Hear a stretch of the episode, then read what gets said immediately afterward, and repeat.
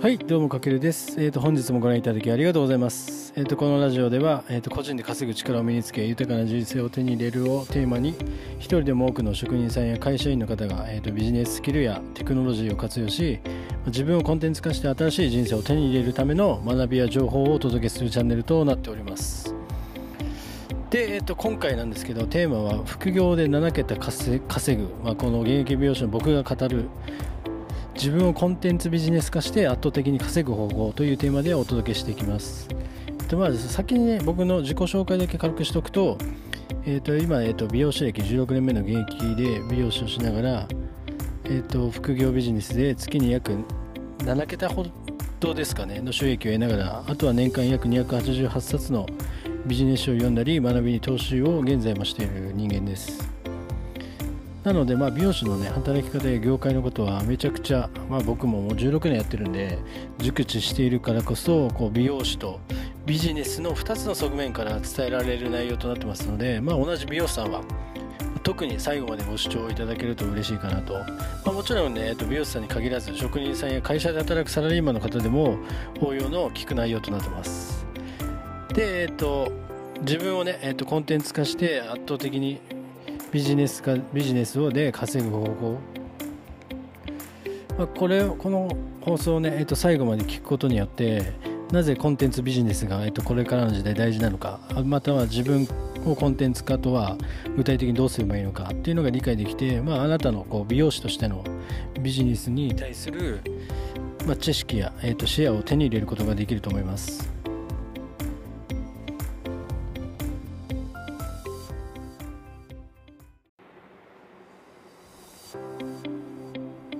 でまず、えー、と結論から伝えると自分をコンテンツビジネス化っていうのは、まあ、美容師で美容師としての、えー、と知識や経験をコンテンツ化して、まあ、オンラインでその価値を提供しましょうってことです、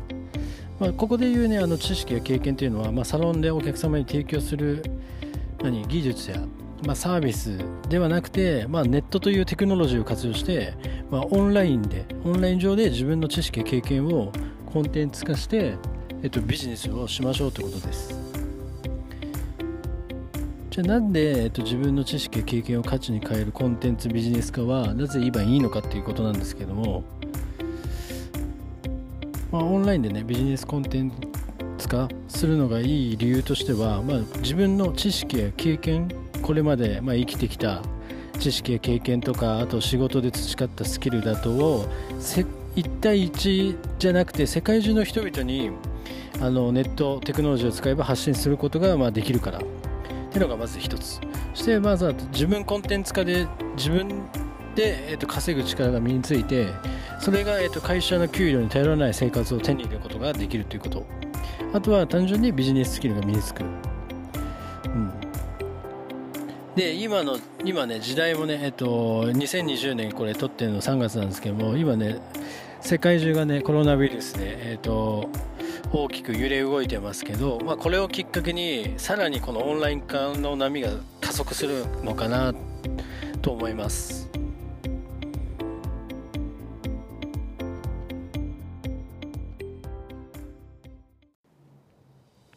じゃあなぜ、えっとね、コロナウイルスを、ね、きっかけにあのオンライン化が、えっと、さらに加速するかというと、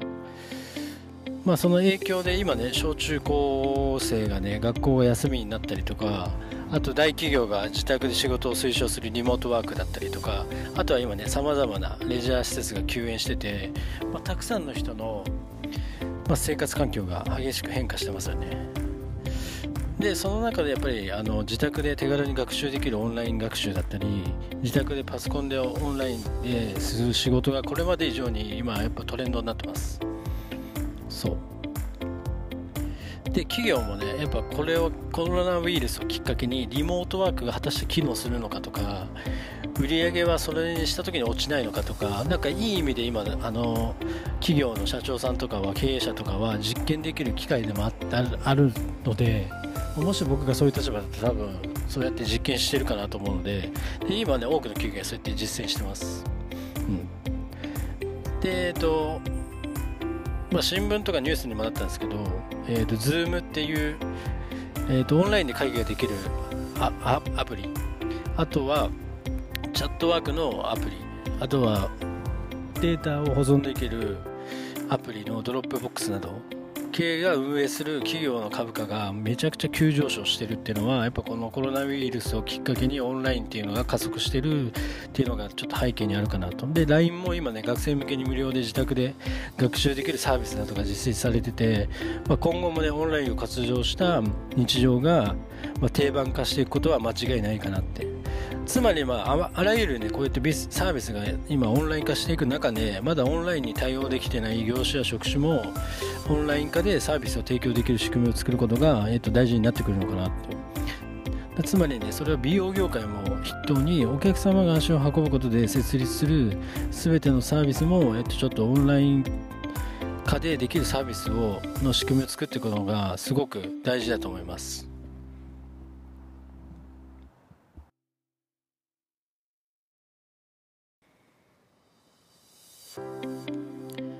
でオンラインでサービスを提供するって、えーと、サービスを作るって聞くと難しく感じるかもしれないんですけれども、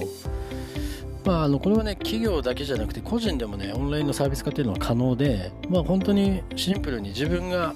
まあ、これまでこう得てきた人生で得てきた知識や経験とか自分の得意なことだあとは仕事で培ってきたスキルなどを普通にコンテンツ化してその価値をサービスとして届けるってシンプルに考えてもらえれば、まあ、本当にいいのかなと思います。だから、まあ、つまりコンテンツビジネスってすごいいいんですよね、まあ、美容師やお客様と接することでしかこう成り立たなかったビジネスを新しい形でまた価値を提供することができるという部分においては本当に本当に店舗で働く美容師さんだったりは、えっと、コンテンツビジネスを作るってことはとても画期的な手法になるかなと思ってます。うん、でこれはあのお店単位じゃなくて僕自身は美容師一人一人が自分コンテンツ化でビジネスを始め、えー、と個人で稼いでいくことを、えー、と本当に強くお勧めします例えばねもし明日自分の職場がこうなくなったとしても仮に美容師をね今あなたが辞めたとしてもこれいうのはね稼いでいけるビジネススキルの一つではあるので身につけておいて損はないかなと思います。うん。だから今回のようなこうやってコロナウイルスとか自分たちでどうしようもない問題が起きた時にえっ、ー、とコロナだから仕方ないって諦めちゃって落ち着くのを待つのじゃなくてじゃあこういう状況で何ができるのかっていうのは本当に考えていった方がいいかなと、うん、で僕が思うに、まあ、同業者は悪く言いたくないんですけど美容師さんはこういう状況になった時に、まあ、結構ね何もしない人がやっぱやっぱ多いんですよね。でじゃあちょっとこういうコンテンツビジネスかっていう話をしてもまあ忙しいから僕はちょっととか、まあ、ネットむずいからなとかね本当にいやまあ本当マジでそんなこと言ってる場合じゃないよって 危機感が足りなすぎるというか、まあそういう人はね、もう人生を残念ながら多分変えることができないと思うんですよね。で、僕はやっぱそういう方を相手にはしないですけれども、少なくともこれを聞いてね、いる人はどうにかしたいとかいう思いだったり、まあ自分でちょっと稼げるようになりたいって思った人が聞いてくれてると思うので、まあ、あなたのね、周りにも、なんかちょっとマイナスな考えの人がいたら、まあ、全力でちょっと離れていきましょう。こういうことはあんま良くないのかもしれないけど。うん。だからね、えっ、ー、と、今回のこう、コロナウイルスっていうのはいいきっかけでもあるので、で今から働き方だったり、こう、自分のビジネスモデルを変えるいいきっかけになってチャンスでもあるんですよね。で、そこで、えっ、ー、と、一応鍵になってくるのが、えっ、ー、と、自分をコンテンツ化してビジネスを作っていくこと。ここが、えっ、と、本当にすごく大事です。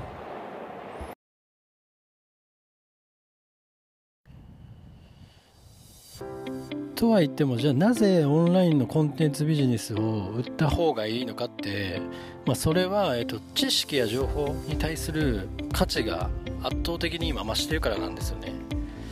うん、本当現代の社会はテクノロジーの急速の発展して、まあ、全てのものがネットにつながれる IoT だったりあと通信速度がより高速化高速化する、まあ、5G などの発展で、まあ、本当に情報が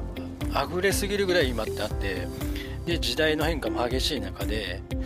まあ、あの必要とされるのが、まあ、世の中の変化を敏感にこう感じ取る力だったりテクノロジーを上手に活用して自分の知識や情報をオンラインで提供していくことが、まあ、大事になってくるんですよね。でこれはあのどこかで僕も、えー、と学んだ話なんですけども現代の、えー、と日本人じゃないですけど、まあ、現代の人たちが1日に得る情報量っていうのは実はあの江戸時代の1年分に相当するっていう話があるんですよね。これってすごくないですか？まあ、江戸時代の人たちが1年分で得る情報を今の僕たちは1日で得てるんですよ。まあそれその情報量って本当に、まあ、僕たちもこの時代に生まれて慣れちゃってると思うんですけどもこれはとても本当にすごいことってでこれは本当にテクノロジーが急速に発展したあの影響なんですよね。で例えばね10年前まではなかったのが、まあ、オンラインサロンだったり今すごい流行ってますよね。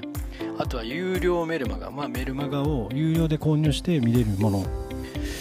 まあ今これが今めちゃくちゃ多いのって皆さん分かりますか？てか入ってる人いますかね？オンラインサロンとか、まあ、代表的な例で言うとあのホリエモンやあとキングコングの西野さんの西野西野エンタメ研究所みたいなのありますよね。あとは幻冬舎の編集長箕輪さんだったりあとはいいねでおなじみのあの鴨頭さんだったりが、えーと、今すごい代表的で人気でトレンドになってですけども、まあ、そのオンラインサロンや有料メルマガでは何を売ってるかっていうといろいろなお話があったり有益な情報があるんですけど売ってるのは基本的には知識と情報なんですよね。うん、だからつまりコンテンツビジネスっていうのはあなたの知識や経験を商品にするということなんですよね。そう。で美容美容師さんで言えば、お客様が実際にこうお店に足を運ばなくても、オンラインでそのあなたの経験や価値を届けて、で、対価をいただける仕組みを作ることが、えっと、一応コンテンツビジネスにつながります。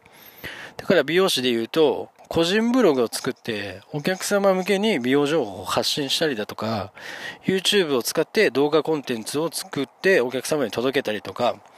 あとは美容のテクニックをまとめた動画教材を、えっ、ー、と、オンラインで発売するなど、まあ、これは今3つ挙げたのはあくまでも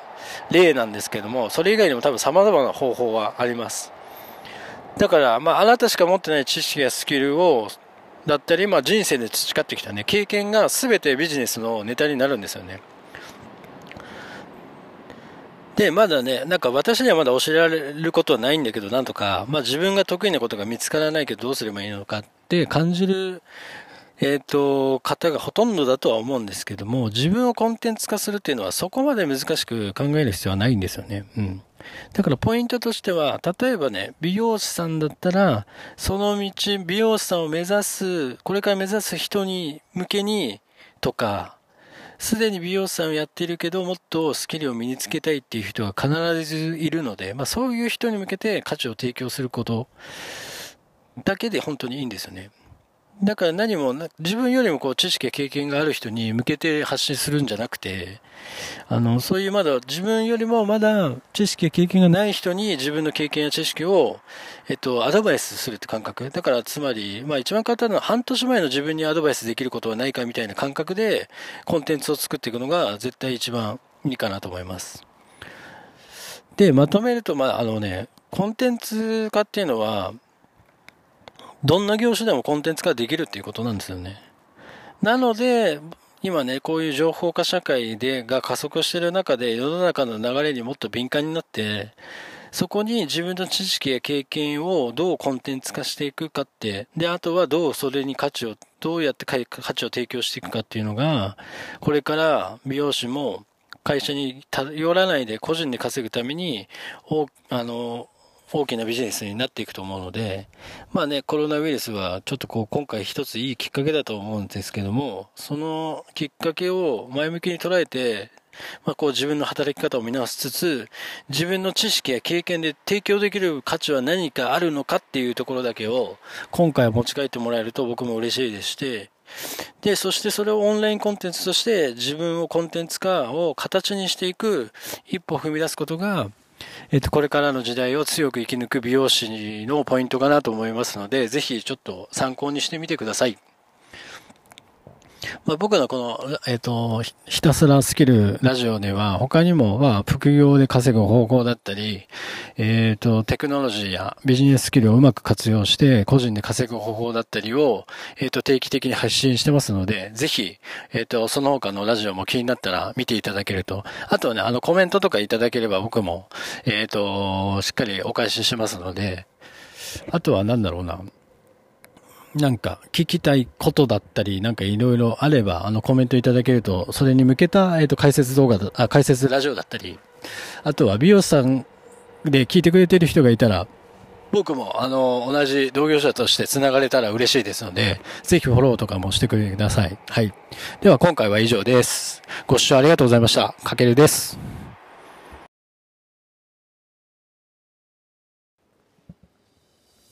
はいどうもかけるです。ひたすら好きでようこそ。ご視聴いただきありがとうございます、えっと、この番組では、えっと、個人で稼ぐ力を身につけ豊かな人生を手に入れるをテーマに一人でも多くの職人さんや会社員の方がビジネススキルやテクノロジーを活用し自分コンテンツ化して新しい人生を手に入れるための学びや情報を、えっと、お届けするチャンネルとなっております。で今回はたった3つの行動で美容師人生を劇的に変える、えっと、マインド術。というテーマで、えー、とお届けしていきます、まあ、今回の内容は、まあ、誰でも簡単に今すぐにでも始められる、まあ、3つの行動習慣を生活に取り入れることによって、まあ、明日からの、まあ、明日からと言わずに今日から今すぐにでも24時間の使い方が、まあ、劇的に変化させることができ、まあ、かつ、まあ、行動を変えることで、まあ、自分のなんだろう価値観や、うん、思考を変えることが確実にできます。うん、なので毎日同じような、ね、ルーティンで、まあ、過ごしている人だったり、まあ、美容師としてねなかなか売り上げが上がらずに停滞している人などは、まあ、特に参考になるんじゃないかなと思いますので、まあ、ぜひ最後まで聞いてみてください。もちろんね僕は美容師なので、まあ、美容師向けに解説をしていますが、まあ、美容師さんだけじゃなくて、まあ、同じようにこう働く職人さんやサラリーマンの方にも、えーと、共通する内容となっておりますので、ぜひ、えーと、最後までお聞きください。で結論から伝えると、まあ、美容師人生を劇的に変える具体的な方法は本当にたった3つ。それは、えっと、1番に朝6時に起きる。で2番目に自分でビジネスを始める。で3番目に、えっと、本を読む、えっと、この3つです。実際に僕は、ね、このね3つを自分の人生の習慣として取り入れたことでまあ、価値観だったり、まあ、今まで生きてきた価値観だったり思考が変わって、まあ、美容師人生をね大きく変えることが、ま、できました。で今ではそのおかげで、ま、本業をしながらでも、ま、自分でビジネスを始めて、ま、副業で、まあ、今約、ね、7桁ほどぐらいですかねの収入を得ています。で意外かもしれないんですけど本当にこの3つは誰でも本当に誰でもすぐに取り入れることができるもので、まあ本当にこのラジオを聞いた後からでもすぐに、えっ、ー、と、できること、やることができます。けれど、まあ継続が難しくて、まあやらない人が大半というか、やっぱ三日坊主を割ってしまう人が多いのかなっていう印象です。でも、まあ、だからこそ、まあ、そんな中からこう、一歩踏み出すことで、まあ、本当あっという間にというか、人生を劇的に変えることができるので、まあ、やらない手はないかなって、僕は本当に思ってます。で、まあ僕もね、えっと、これまで自分で、えっと、ビジネスを始めて、まあビジネス書を読んだりとか、あと有料のセミナーやたくさんの学びにも投資してきたんですけども、やっぱそんな中で、まあ最終的に行き着いた結論としては、誰でもできることを誰もできないぐらいに当たり前にやること。で、これに尽きると思うんですよね。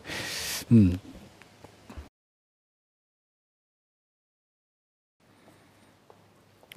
つまり、まあ、自分をこう高めたりとか、まあ、稼ぐためのね、えっ、ー、と、スキルやノウハウっていうのは世の中に今結構溢れていて、まあ大事ではあるんですけど、まあそれ以上に、こう、普段の自分の行動を変えるマインドを鍛えることが、まあ何よりも、まあ重要だと僕は感じてます。まあ言ってることはね、すごくシンプルですよね。だって、まあ朝6時に起きて、まあ自分でビジネスを始めて、ビジネス書を読みましょうって言ってるだけなんですから。うん。で、まあ、でもね、そうは言ってもね、多くの人がこうできない当たり前の習慣をやるだけの、まあね、本当にシンプルなことなので、最初からまあ3つやらなくてもいいです。うん。まあ、まずね、あなたがこうできそうなところから、まあ、日々の生活の中に取り入れて、まあ、ぜひ実践してみることをお勧めします。まあ、特に、まあ、朝6時に起きるとか、本を読むっていうのは、本当に、この後すぐにでもできるので、うん。だから、まあ、なんか一つでもね、いいから始めてみてもらえたら嬉しいですよね。じゃあなぜこの3つが大事なのかっていうのを、まあ、ちょっとそれぞれ解説を、えっ、ー、と、続けていこうと思います。で、まず一番の、えっ、ー、と、なんだろう、朝6時に、えっ、ー、と、起きる。で、まあ、振り返ってほしいんですけど、まあ、あなたがね、えっ、と、いつも朝って、ちなみに何時に起きて、まあ、どんな行動してますか？何時ぐらいみんな。美容師さんだと結構早い人もいるけど、まあ、結構ギリギリまで寝てる人もいますよね、多分ね。で、一番良くないのは、まあなんだろう。スマホでね、あの、だらだら YouTube だったり、まあ Twitter、あと Instagram などの SNS を見るとか、まああとはテレビも見るもそうですよね。で、この二つは絶対に、そうそう良くないので、はい。まあ、なんつうんだろう、この二つ絶対にこう自分の人生を自ら、えっ、ー、と、交代させてしまってるので、まあ、やめ、ぜひ、やめましょうって感じ。で、なぜなら、朝っていうのはエネルギー量が、マックスなんですよね。で、目覚めてからの2時間っていうのが、最も脳が活性していて、まあ、本当生産的な時間なんですよね、要は。だから朝の1時間っていうのは、まあ、夜の3時間に匹敵するって、いろんなところでこう言われてますよね。こういうの聞いたことないかな。そう、そうなんですよね。朝の1時間が夜の3時間ってすごくないですか？うん。で、もし仮にね、あなたのこう、時給が1時間3000円ぐらいだと、ちょっと考えてみてくださいよ。で、そ、そ、もしそうだとしたら朝の2時間って、まあ、6時間分の生産性ってわけなんですよ。つまり、6時間かける1時間3000の給料だとしたら、サブ618で1万8000のお金をあなたは毎日捨ててるようなもんなんです。うん。なのでまあね、その大切な時間に、まあ、スマホやね、あの、テレビにエネルギー量を注ぎ込むのは本当に、あの、もったいないです。本当にスマホやテレビに1万8000円毎日払ってるのと同じなので、ぜひ、あの、そこから抜け出してほしいかなと思います。で、本を読んだりビジネス情報学ぶのが好きな人はまあ耳にしたこともあると思うんですけれども、まあ、世界中で成功している経営者や年収の高いビジネスパーソンに共通する行動習慣に朝早く起きるは、まあ、本当は必ずピックアップされてます。うん。これはね、調べてみてもらえれば多分、そう、わかると思うんですけど、うん。まあ、それぐらい多分ね、そう、朝の時間がどれだけ貴重なのかっていうのは、えっ、ー、と、やっぱ経営者さんとか成功者の方は、えっ、ー、と、理解してるからこそだと思います。うん。で、まあね、僕たち、なんだろうな、世界中の、まあ人々がたった一つだけ平等なのがやっぱ時間なんですよね。うん。1日24時間みんな一緒だけど、やっぱ使い方によっては、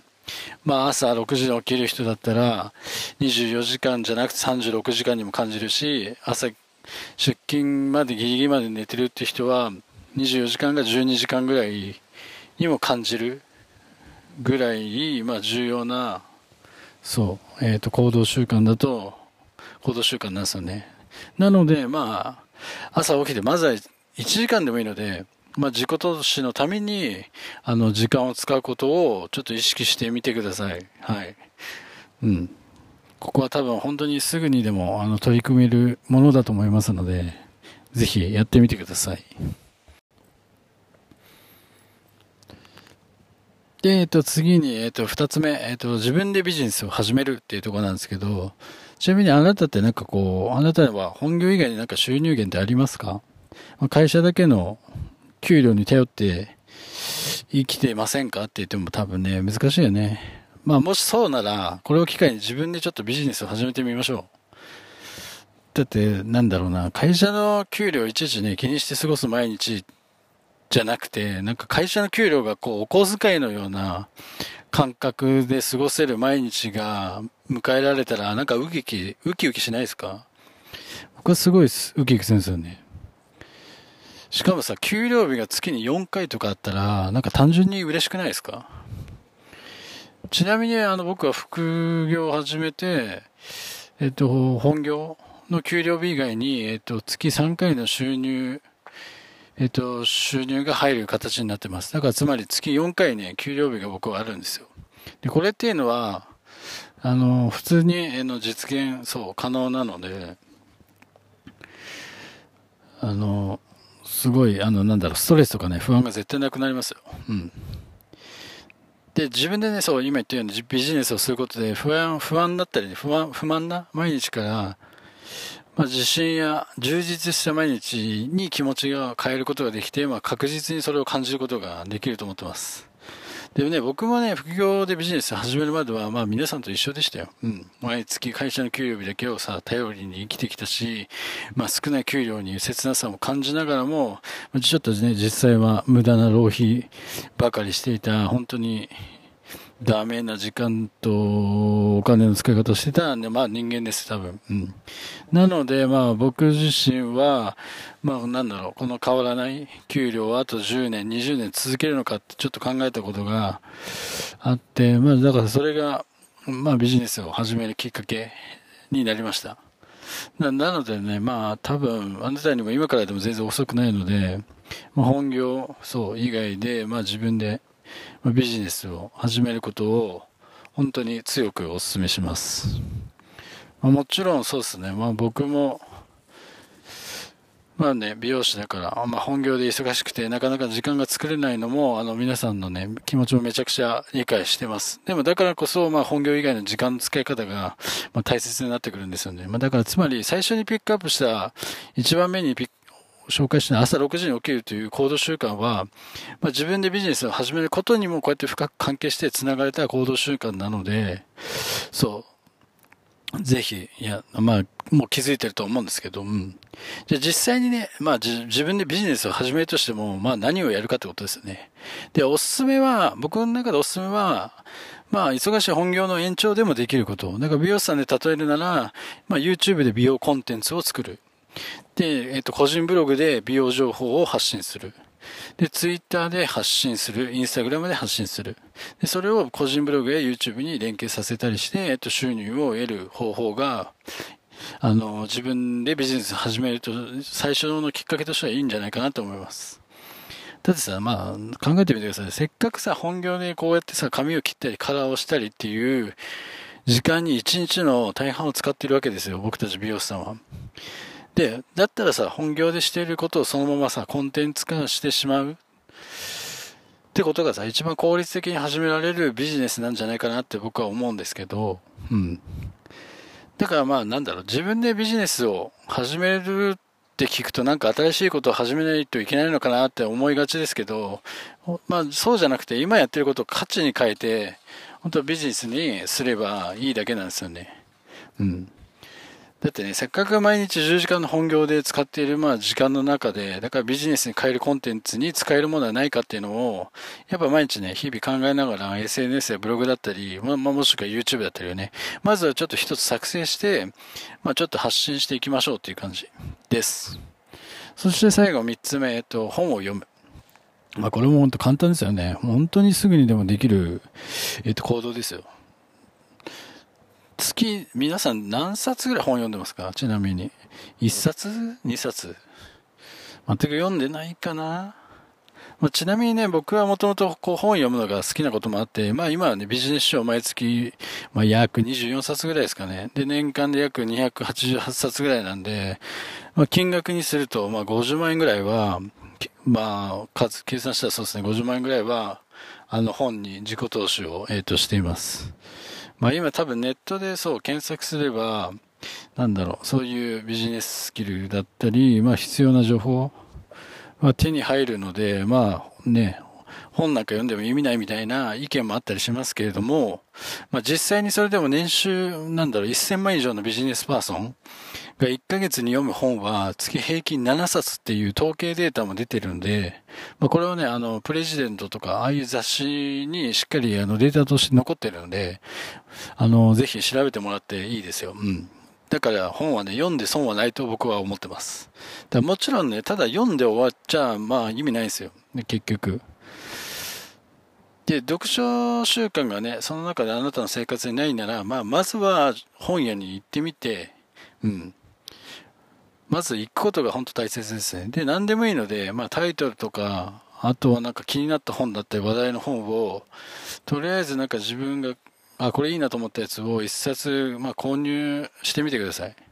まあ、特にだから僕がおすすめするのは、そう、ビジネス書がおすすめです。で、それすると何が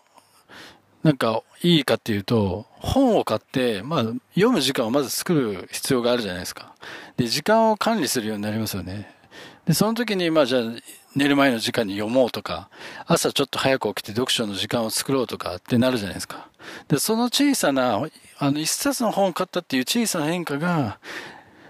行動につながって、まあ明日からのあなたのこの生活に新しい行動習慣を作る変化をもたらす、まあきっかけになるんですよね。そう。さらにで、ビジネス書を読むことで、まあ最初の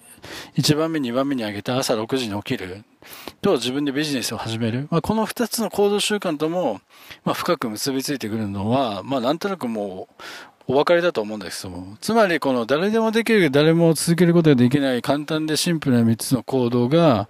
まあ、あなたのね、そう、生活を劇的に、そう変え、人生を、まあ、変えることが、そう、できるんです。まあ、あとはね、ちょっと応用編ということで、まあ、この3つ以外に、まあ、僕が実際にやってる、えっと、行動習慣があって、これも劇的に変えてくれる方法なんですけども、まあ、おすすめなのが、まあ、筋トレやジョギングなどの運動習慣と、あと通勤途中にビジネス音源などをながら聞きすること。これは僕が毎日行っているルーティンで、ただここもね、えっ、ー、と、本当は紹介したいんですけども、5つも紹介しちゃうと結局どれから手つけていいかわからなくなって、あ結局なんか続かないっていうのは僕も嫌なので、今回はえっと3つに絞らせていただいたので、まあこういう方法もよ、こうこう、こういう方法もあるよっていうことで、えっと少しお耳に入れてもらえればと思います。で、あとはね、なんだろうな。まあ、ちなみに、そうですね。僕が感じる、まあ、マインドが弱い美容師さんの特徴として、まあ、人の目を気にする。うん。なんか、同じ職場内でも、なんか人の目ばっかり気にしちゃってっていう人は、まあ、結局他人の人生を生きてる人って感じですよね。まあ、そういう人がマインド弱いかなと。あとは朝を、朝来るのが、まあ普通、遅くもなく、早くもなく、毎日、ただ普通に来る、みたいな人。あとは営業終わりに、まあスマホなどを見て、まあいつまでも帰らずダラダラする人。あと、何、何かあれば美容師だから忙しいっていうのが口癖の人。で、職場で新しいことをしている人を見ると、なんかこう気持ちがそわそわしちゃう人とかっていうのは、やっぱ結局ちょっとマインドが弱い人なのかなって僕が16年生きてきて思った美容師の、えっ、ー、と弱い、マインドが弱い美容師さんの特徴としては。で、今挙げた特徴の人たちって、だからなんだろう、は、今ね、朝6時に起きて自分でビジネスを始めていて、めっちゃ本を読む人に該当する人たちだって思いますか？絶対思わないですよね。うん。だからそれぐらい日々の行動習慣が、こう自分の強いマインドにも影響してるってことは、まあこれでね、分かってくれたんじゃないかなと思います。もちろんね、僕も最初は全部できませんでしたよ。うん。で、僕自身はね、まず個人でね、ブログで収益を上げるためにブログを始めました。そう、ここが副業ビジネスを始めるために僕はブログを始めました。でもまあやっぱこうやってね、美容師さんっていう、まあ皆さんわかるかわかんないですけど、まあ本業しているので、新しく、なんだろう、時間を作らなければいけないということで、まあ僕はね、今よりこう2時間早く起きて、まあ自分のビジネスに、そう時間を投資する、そう選択を、そうしました。だからそれが一応朝6時ということです。で、そしてね、その自分のね、ビジネスを進めていくうちに、やっぱ自然と多くの情報を調べて学んでいく中で、やっぱり行き着いたのが、まあビジネス書からも学びを得たいというきっかけで、だから読書が、そこでビジネス書が習慣化するようになりました。だからつまりね、何が言いたいかというと、きっかけは本当に一つでいいんですよ。朝6時に起きるにするのか、ビジネス書を読むのか、ビジネスを始めるのか。うん。それが最終的には全部一緒に繋がってくるので、だからまず、今回ね、僕がお伝えしたかった3つのうち1つでもいいので、実際に行動してみてください。マジで本当に